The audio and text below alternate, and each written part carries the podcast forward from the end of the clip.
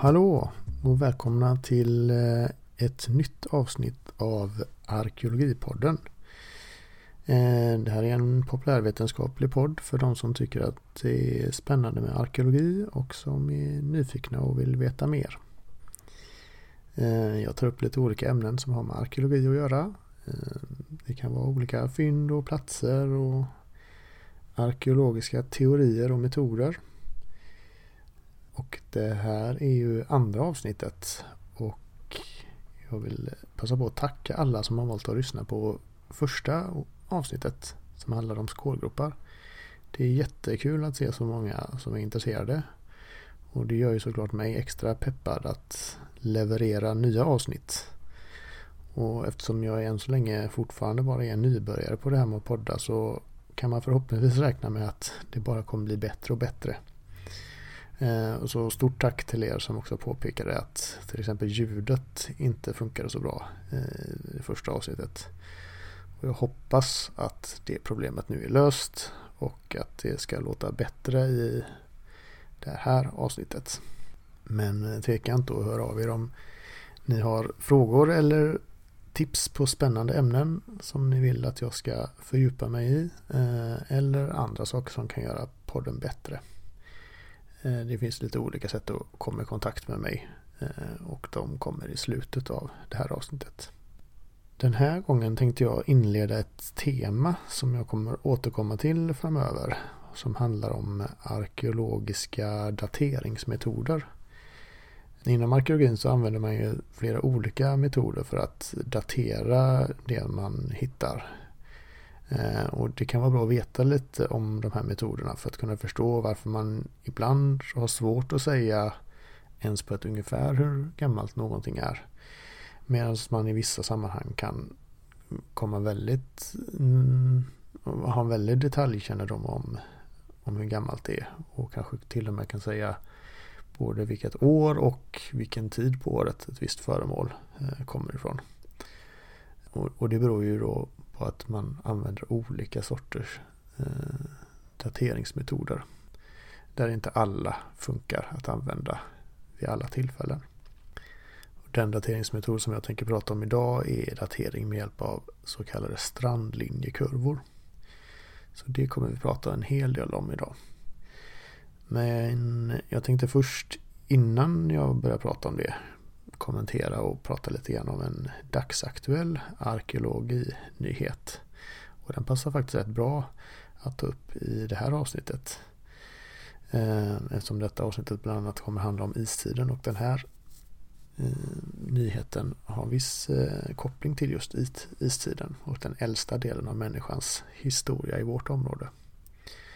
Eh, det är nämligen så att i Dalarna, närmare bestämt i Skattungbyn, har Dalarnas museum stött på ett spännande och unikt fynd.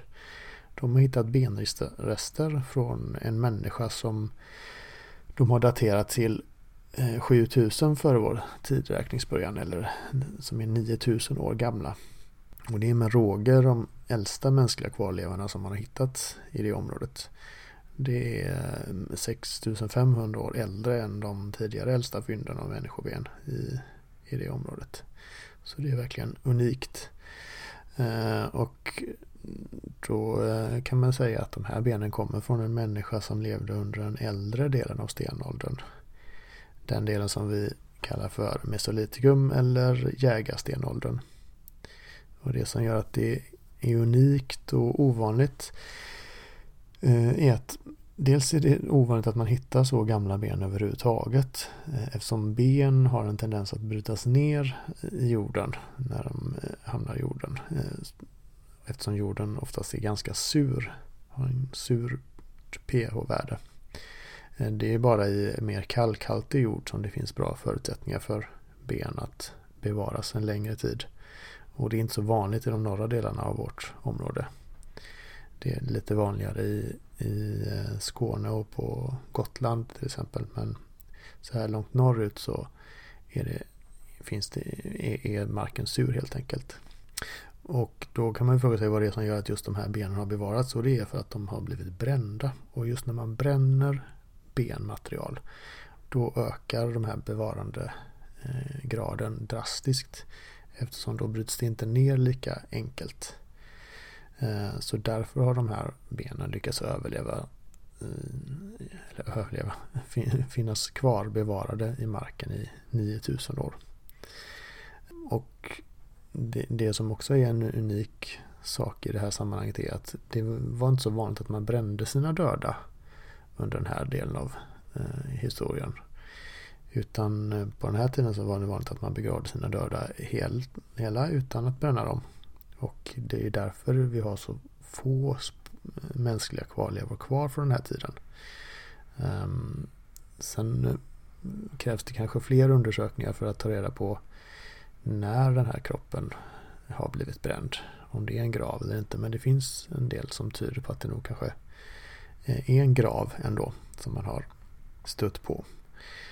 Ehm, och man har såklart vetat att det har funnits människor i det här området vid den här tiden, alltså under mesolitikum. Det finns det spår av på annat sätt. Man har hittat boplatser och andra saker som tyder på att människor har funnits där. Men eh, just gravar med bevarat mänskligt material har man inte hittat innan som är så här gamla.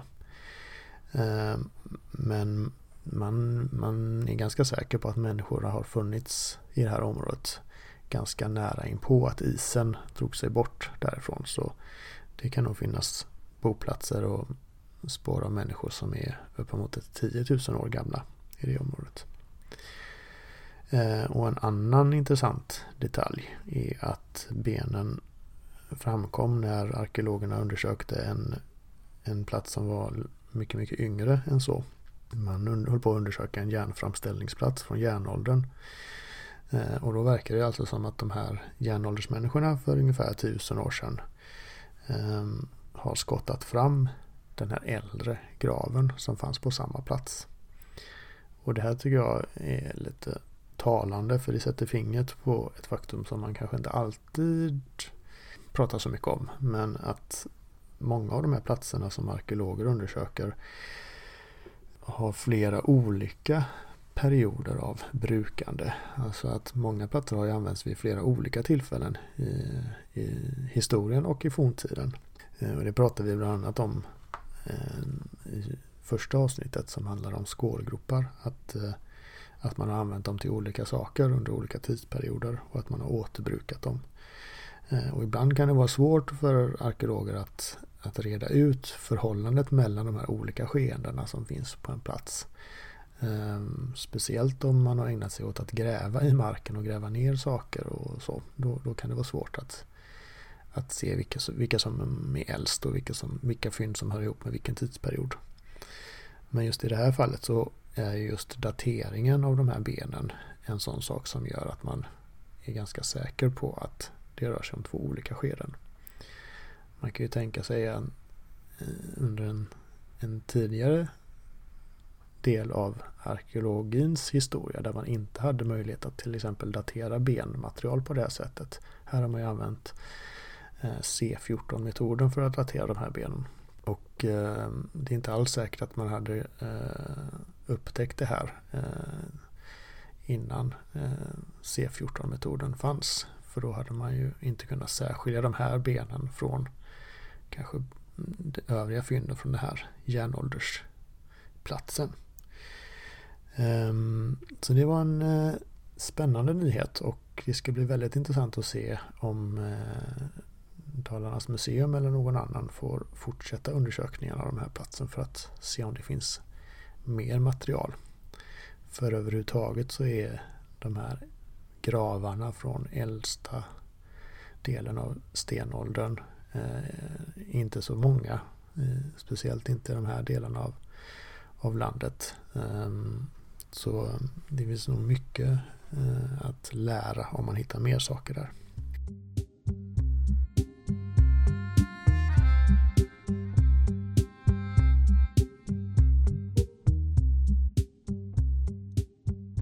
Nu tänkte jag att vi ska gå över till dagens ämne, eller ämnet för det här avsnittet, nämligen strandlinjekurvor och hur man kan använda sådana för att datera arkeologiska platser och fynd. I det här avsnittet så har jag haft särskilt stor nytta och även nöje av att läsa en avhandling som är skriven av Christer Nordlund från 2001. Den heter Det upphöjda landet, vetenskapen, landhöjningsfrågan och kartläggningen av Sveriges förflutna 1860 till 1930. Ehm, jag kan rekommendera att titta på den eh, och läsa.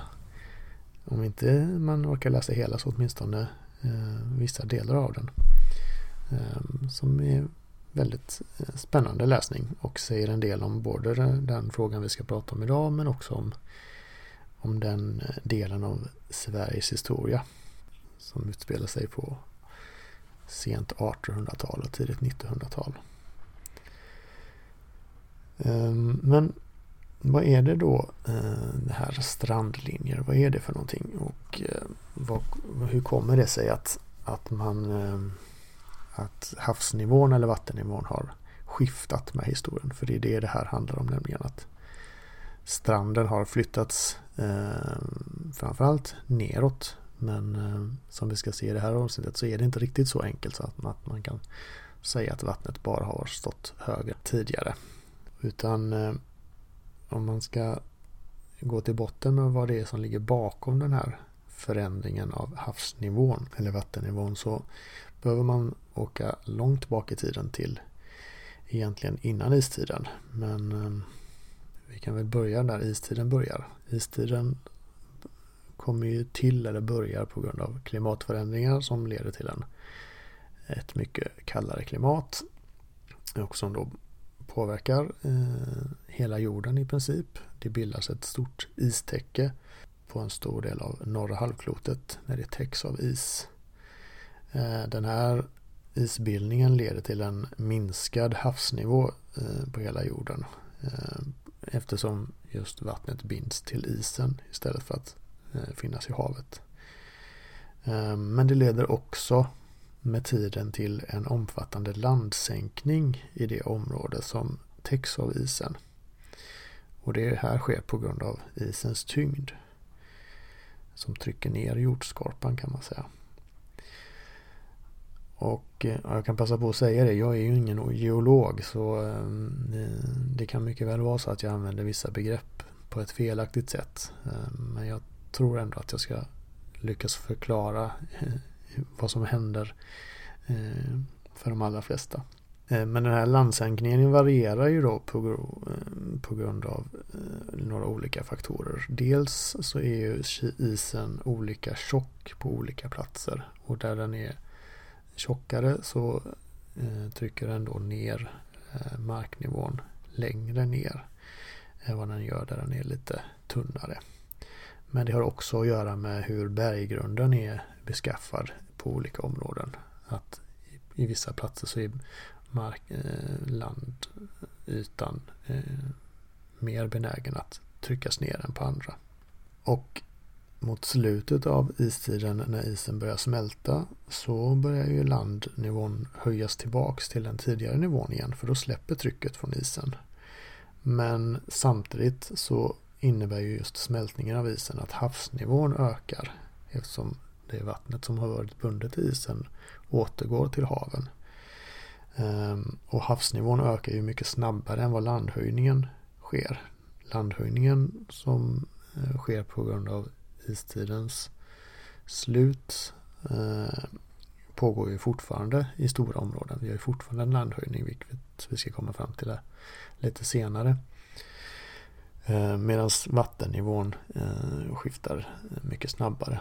Vilket också då eh, får man tänka på i, i början av istiden. Alltså när isen frös till så skedde ju den här eh, sänkningen av havsnivån mycket snabbare än vad marknivåns eh, sänkning skedde. Och sen så finns det flera faktorer som gör det här förhållandet lite kom, mer komplicerat än att det bara är de här två faktorerna. Och det är till exempel så mot Eh, Eh, i slutet av istiden när, när isen blir allt mindre och mindre så sker det också periodvisa klimatförändringar och klimatväxlingar som leder till att det under en viss period blir kallare igen och då ökar ju isens volym återigen och att det sker en tillfrysning då. Och då minskar ju såklart vattennivån i haven igen. Och det här sker några gånger under avsmältningsperioden. Så den generella riktningen är att isen smälter undan men under de tusentals år som det här sker så sker det också eh, perioder av ökad is emellanåt. Vilket då eh, får konsekvens till att eh, strandlinjen och havsnivåerna växlar. Men sammanfattningsvis så kan man säga att det har skett det har endast skett en landsänkning och det har skett en landhöjning. De, just landet har bara eh, skiftat vid två tillfällen. Att det har sänkts en gång under istidens början och uppbyggnad och sen så har landet börjat höjas när isen smälter av. Men medan då eh, vattennivån har skiftat lite fram och tillbaka. Även om den generella tendensen har varit att den har då eh, tagit sig tillbaka på grund av landnivån. Men eftersom isen har växt och smält undan om vartannat så har, har det skiftat lite mer vad gäller vattennivån. Och vi ska lite senare se hur, hur, vi, hur man som arkeolog då kan, kan använda sig av den här kunskapen för att, eh, för att datera platser och fynd. Men när man tittar på hur, hur man historiskt sett har funderat kring det här. Man har ju vetat och man har ju kunnat se fysiska spår av att vattennivån har varit mycket högre än idag. Det har man varit medveten om under väldigt lång tid. Eh, så det har varit känt länge att vattnet har stått högre än vad det gör idag. Men i, i början när man började fundera på detta och tidigt så trodde man ju att det var vattennivån endast som hade fluktuerat. Ehm, I en mer kristen tradition så är det såklart kopplat till syndafloden. Att det är så man har förklarat varför man hittar snäckskal och spår av vatten långt upp på land. Ehm, och den här teorin och idén eh, var ju dominerande framförallt i Europa då fram till till eh, 1600-talet.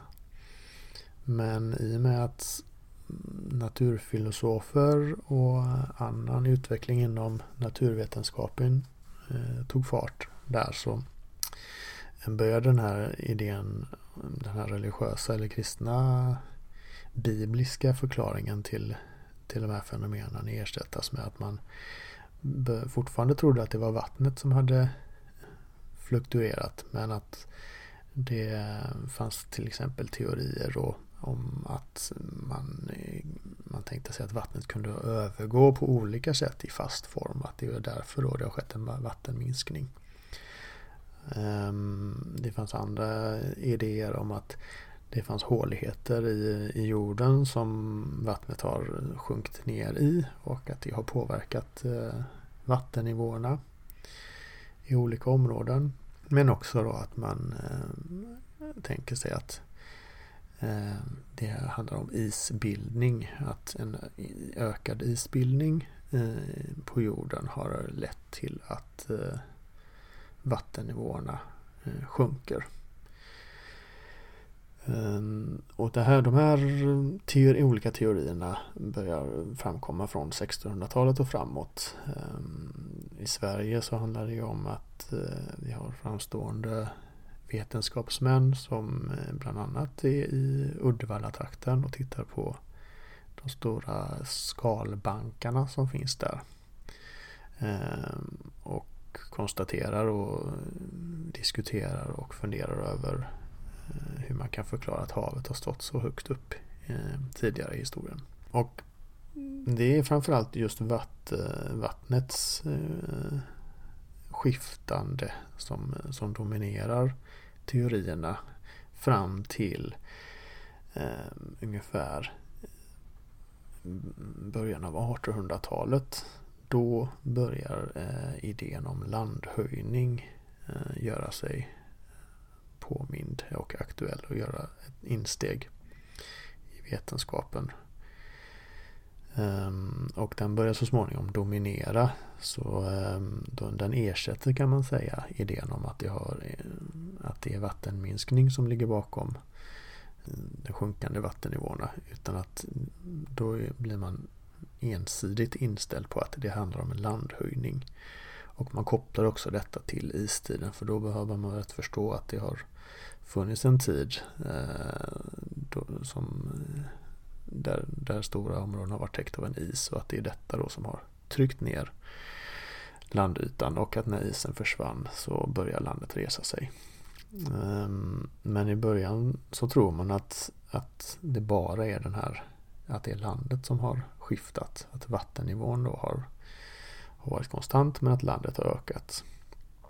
Ehm, så därför tänker man sig också då, för man inser ju ganska snart genom att studera landskap och så att, att det inte har varit bara en landhöjning utan det också måste ha förekommit en landsänkning efter istidens eh, avslut. Så man tänker sig snarare då att landet har eh, höjts och sänkts om vartannat. Det finns eh, olika tider om eh, nästan en gungande rörelse. Att marken då har, har liksom följer en, en, gung, en gungande rörelse. Och det är också spännande att se hur de här teorierna spelar in i i, i idén om, om hur liksom, Sverige har kommit till. Att det passar ganska bra under 1800-talet att prata om att Sverige liksom stiger upp ur havet. Ehm, att det blir liksom en, eh, ja, nästan en nationalromantisk idé om hur Sverige växer och blir större och större. Eh, så det kan passa ganska bra in i, i den tidens eh, ja, anda kan man väl säga. Men det är, så det är egentligen först i början av 1900-talet som man börjar lägga ihop de här eh, idéerna om landhöjning och vatten höjning och sänkning. Eh, så då skapar man, eller då kommer man fram till den här nuvarande teorin om varför strandlinjen har eh, ändrats eh, i historiens gång. Att det är snarare ett samspel då mellan dels en konstant landhöjning sedan istidens slut i kombination med en, en ökad och minskad eh, Eh, vattenmängd på jorden som har lett till att havet har eh, stigit och sjunkit eh, beroende på hur mycket i vatten som har varit bundet i de här isarna. Så då, då lägger man sig, då lägger man de här äldre teorierna om en fluktuerande landhöjning och landsänkning bakom sig. Eh, och man inser i samband med det att det är en mycket mer komplicerad mm, ett mycket mer komplicerat förhållande eh, än så. Och mot slutet av 20-talet kan man säga att det råder konsensus kring, kring den här frågan. Det är lite debatt fram och tillbaka eh, innan dess. Så det är liksom den, den historiska bilden av hur teorin och eh, studiet av de här strandlinjekurvorna ser ut. Och om man då tittar hur, hur, ehm, hur det ser ut i praktiken så kan man ju konstatera då som jag sa innan att den här landhöjningen varierar kraftigt beroende på var man befinner sig. Och det hänger då ihop med det här att isen var olika tjock på olika platser. Eh, och men också då på grund av berggrundens beskaffenhet. Och i vårt område där, där isen var som tjockast i vårt område. Där var ju också eh, landsänkningen som störst. Eh, och den punkten finns längs norra delen av Östersjökusten i Sverige. I det område som kallas just för Höga kusten. Eh, och då finns det ett begrepp som heter högsta kustlinjen. Eh, som används för att beskriva den nivån som vattnet hade när det stod som högst. Och det är i det området cirka 300 meter eh, över nuvarande nivå.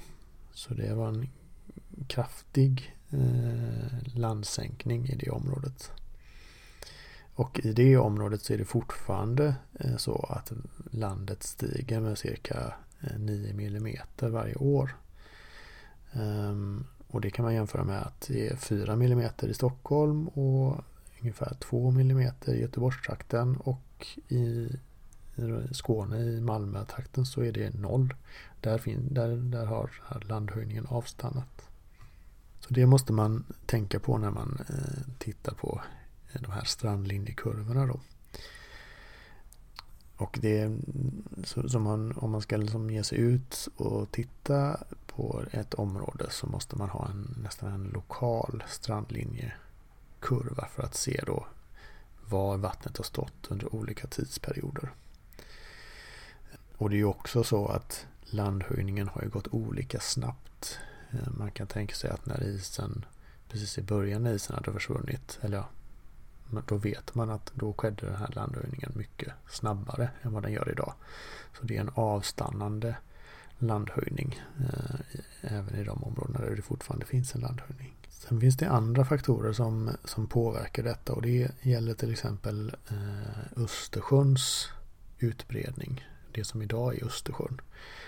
Att eh, det, den sjön eller det innanhavet har ju eh, varit avstängt och och eh, haft, till, haft eh, kontakt med eh, det som nu är Atlanten omväxlande under forntiden eller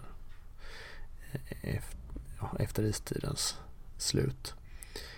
Beroende på just de här faktorerna med landhöjning och skilda nivåer av havsnivån.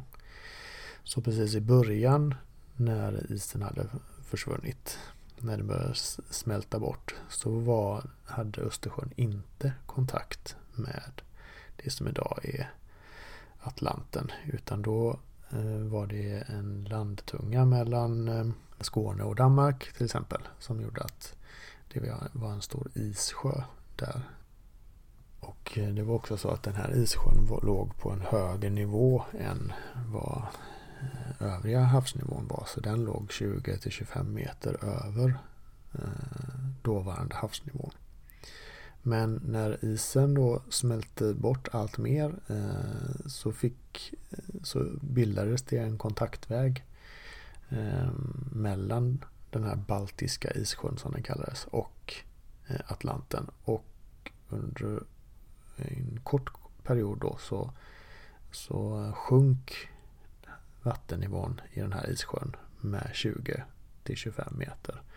Just beroende på att eh, vattnet rann ut i eh, i Atlanten och hamnade då därför i nivå med eh, den dåvarande havsnivån. Och det var ju en kraftig eh, nivåskillnad som skedde bara under en väldigt kort period. Den måste ju ha varit väldigt märkbar på den tiden eh, för de människorna som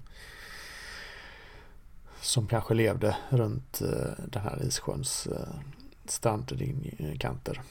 Och då blev istället eh, det här ett innanhav. Då var det inte en sjö längre utan då blev det ett innanhav som vi kallar för Joldiahavet. Och den här förändringen sker för ungefär 11 500 år sedan. Så för 11 500 år sedan så, så bildas det här Joldjehavet. Um, och man ser spår av, av bildandet av den här eh, uh, hav, innanhavet just i, i Uddevalla kan man se det. För i Uddevallatrakten så sker ju då mötet med mellan den här stora insjön som eh, får kontakt med havet.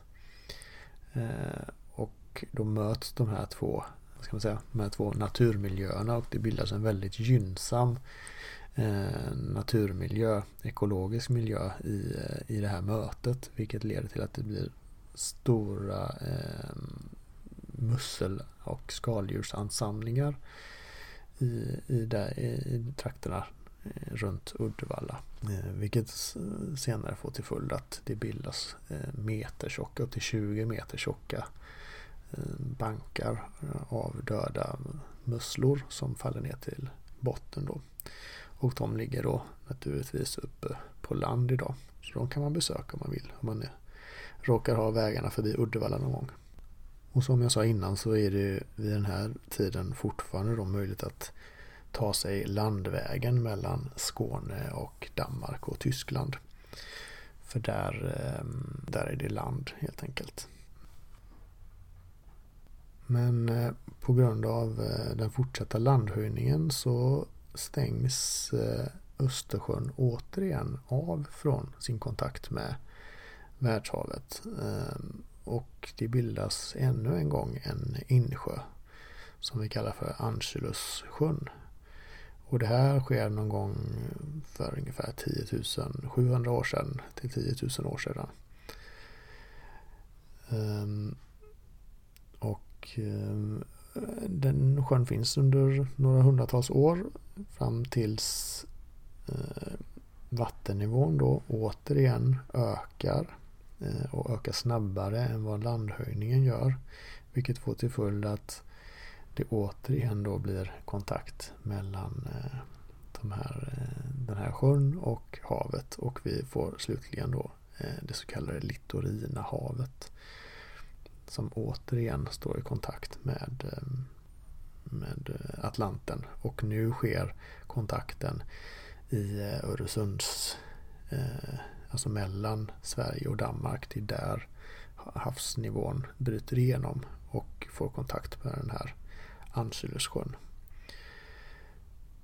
Och i början där så var inte salthalten så hög men ehm, den, den ökar så småningom. Och de här förändringarna i Östersjön, om vi nu kallar det för det, även om det har kallats olika saker, i dess kontakt med havet och inte har ju såklart lett till eh, olika naturmiljöer i, i, i, den här, i det här området. Så det har ju påverkat eh, djurlivet såklart i, när, när, när har, de här skiftningarna har skett. Men det har också då påverkat eh, vattennivån för en sjö eh, är ju inte lika beroende av havsnivån som ett innanhav är. Eh, så den här första kontakten ledde ju då till en kraftig sänkning av vattennivån för de människorna som levde runt det här Baltiska ishavet. Vilket man måste ha, ta i beaktande när man tittar på lämningar från den tiden i det området. Så det har varit ett, eh, ett ganska komplext eh, förhållande. Men eh, genom att man kan då studera de här olika växlingarna så kan man ta fram strandlinjekurvor där man kan ange, där man ser hur högt vattnet har stått i ett visst område under olika tidsperioder. Och eh, då får man, får man den här en lokal kurva.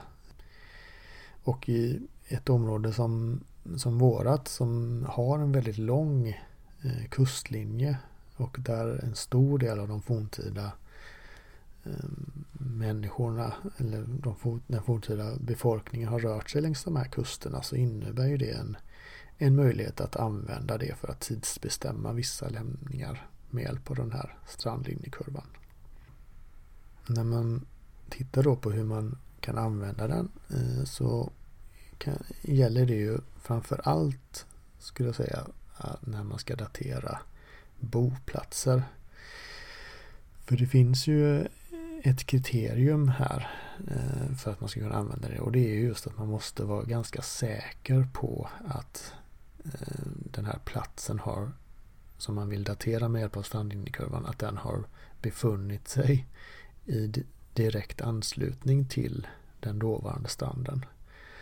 Ehm, och då brukar man i vissa fall kunna eh, säga att i vissa områden så har människorna valt att bo direkt strandnära.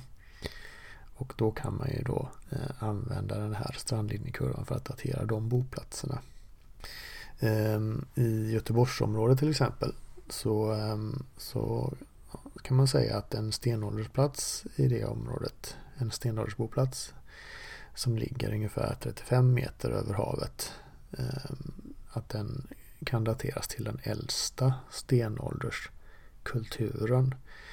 Ehm, jag nämnde ju det i första avsnittet att eh, även stenåldern kan delas in i mindre enheter, tidsmässiga eh, enheter. Eh, och då kallar man ibland de här olika tidsperioderna för olika kulturer. Och längs västkusten så finns det en stenålderskultur som kallas för Hensbacka som brukar dateras till ungefär 10 000 till 8 400 före vår tidräkningsbörjan. Ehm, och hittar man då en stenåldersboplats som ligger på en nivå som är 35 meter över havet så, så kan man eh, tänka sig att den är från den här äldsta tidsperioden. Man kan åtminstone säga att eh, det inte kan vara Hensbacka om boplatsen ligger under den här nivån. Det är, en ganska, det är någonting som man kan vara helt säker på.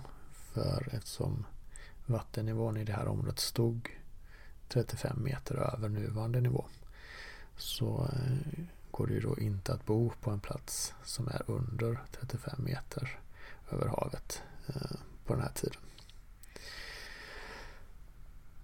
Och ligger den då däremot på en eh, lite lägre nivå som kanske 20 meter över havet då kan man tänka sig att det istället tillhör en eh, tidsperiod som kallas för Lihultskulturen som är en senare stenålderskultur eh, på, längs västkusten. Och då är vi kanske runt eh, 6000 till 4000 före vår tidräkningsbörjan. Så på det här sättet kan man då använda sig av, av, av en strandlinjekurva i datering av eh, till exempel boplatser. I vissa andra områden så så är det ju dock så att eh, de här äldsta boplatserna idag är täckta av vatten. Det visar ju på ett ganska talande sätt hur, hur det kan variera. Om vi då istället är utanför Skånekusten, alltså längs kusten mot Danmark till där det har varit, eh, som jag sa innan, det har varit eh, en landbrygga. Eh, de människorna som bodde i det området, deras boplatser ligger ju kanske idag under vattennivån. För där har det istället skett en, en, en där har som strandlinjen rört sig åt andra hållet eh, sen den här tiden. Så då har vi en, där har man en högre vattennivå idag jämfört med vad man hade på den här tiden. Vilket då har att göra med eh, just den här Östersjöns förändrade utseende och omväxlande kontakt med havet och inte. Eh, så det, det, är ett ganska talande exempel på hur, eh, hur man måste titta lokalt för att se hur det ser ut i just det området om man ska använda sig av den här metoden. Ehm, och det kan ju då vara riskabelt att använda den här metoden som den enda metoden för att datera. Eh, för det bygger ju på ett antagande vad gäller till exempel de här boplatserna att, att man har bott i direkt anslutning till, ehm, till eh, stranden. För om man inte har gjort det utan man har bott kanske högre upp än vad man idag antar, då kan ju den här dateringsmetoden slå, eh, slå fel. Men det kan ge ett hum om, eh, och oftast är det väl kanske just i ett tidigt skede när man kanske gör en, eh, en arkeologisk utredning, vilket är liksom oftast det första eh, skedet i, när man upptäcker en ny, en ny plats, så görs det eh, nu för tiden oftast i, eh, i, i ett utredningsskede där man inte kanske gräver så mycket utan man tar lite prov gräver lite provgropar Eh, och kanske inte hittar så mycket material som man kan använda för att datera.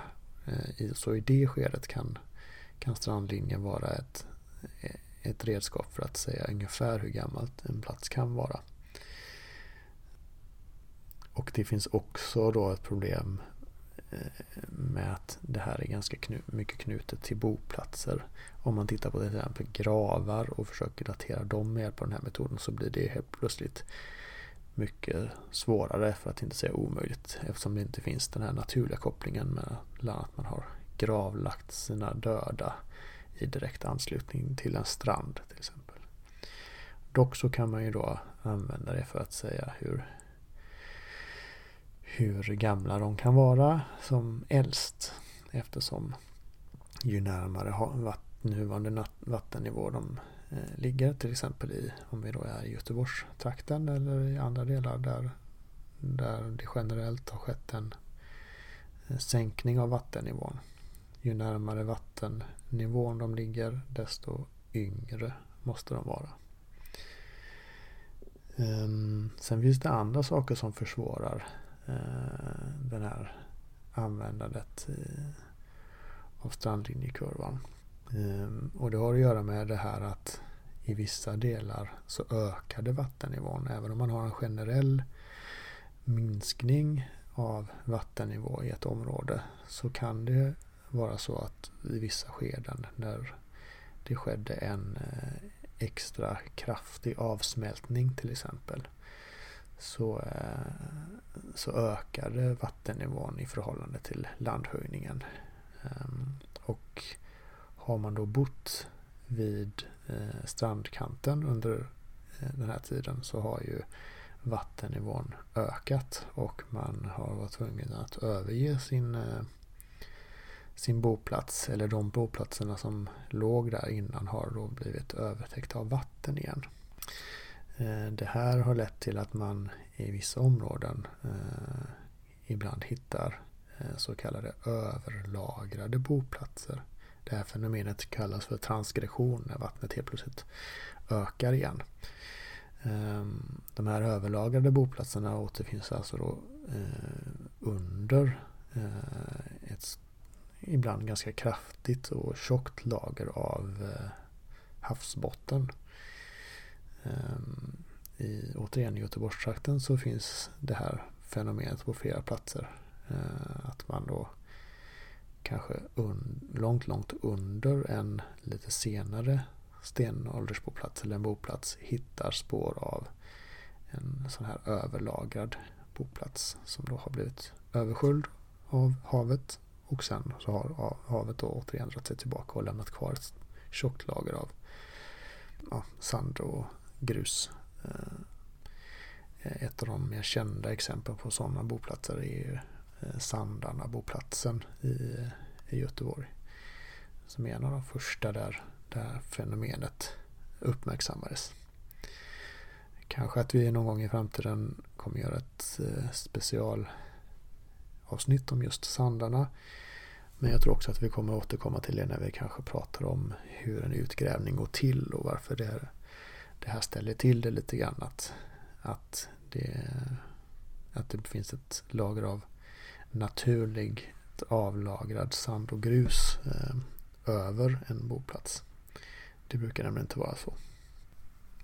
Och där i det fallet med de överlagrade där, där ändras ju också relationen mellan yngre och äldre boplatser. Att helt plötsligt så, så var det möjligt att bo lite längre ner Eh, under en viss period eh, som inte var möjligt några hundra år senare när vattnet hade eh, ökat på samma plats igen. Då.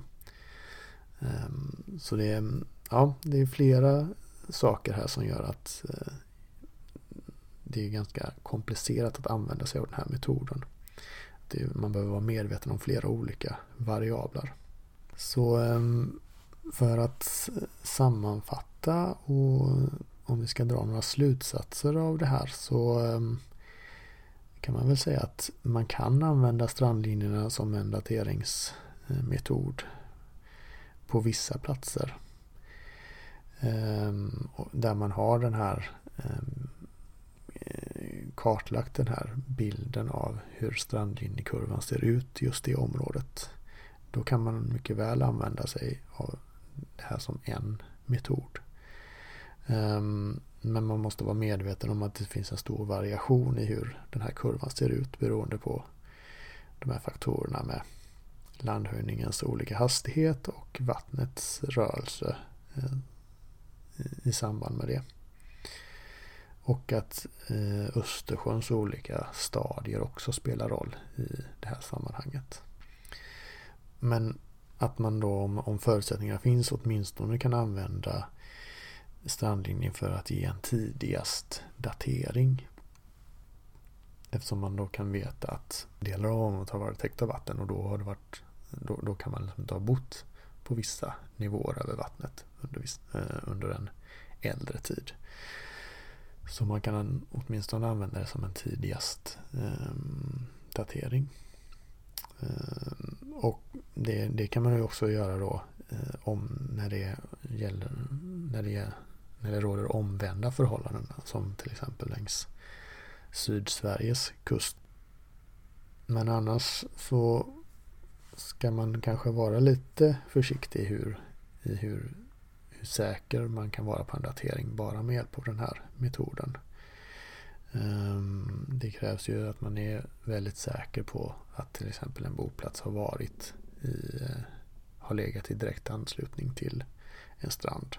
Är det till exempel så att man eh, har valt att bo en 5, 10 eller 20 meter ovanför dåvarande strandlinje så innebär det en helt annan datering än om man utgår från att de har legat precis eh, längs havs eller strandkanten.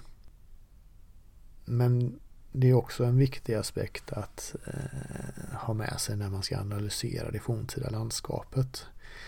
Så jag tycker att man ska Eh, ta med sig den här, det här perspektivet när man tittar på ett, eh, ett landskap. För det som idag kanske präglas av en djup skog eller ett jordbrukslandskap kan mycket väl ha varit ett kustlandskap eller en skärgård och det förändrar ju såklart förutsättningarna för hur man kan tänka sig att människor har levt och var man har valt att bo och eh, göra saker förr i tiden. Alltså i forntiden. Eh, så det finns, eh, det finns många andra eh, användningsområden av den här strandlinjekurvan som gör att det, det är ett viktigt redskap i den arkeologiska verktygslådan.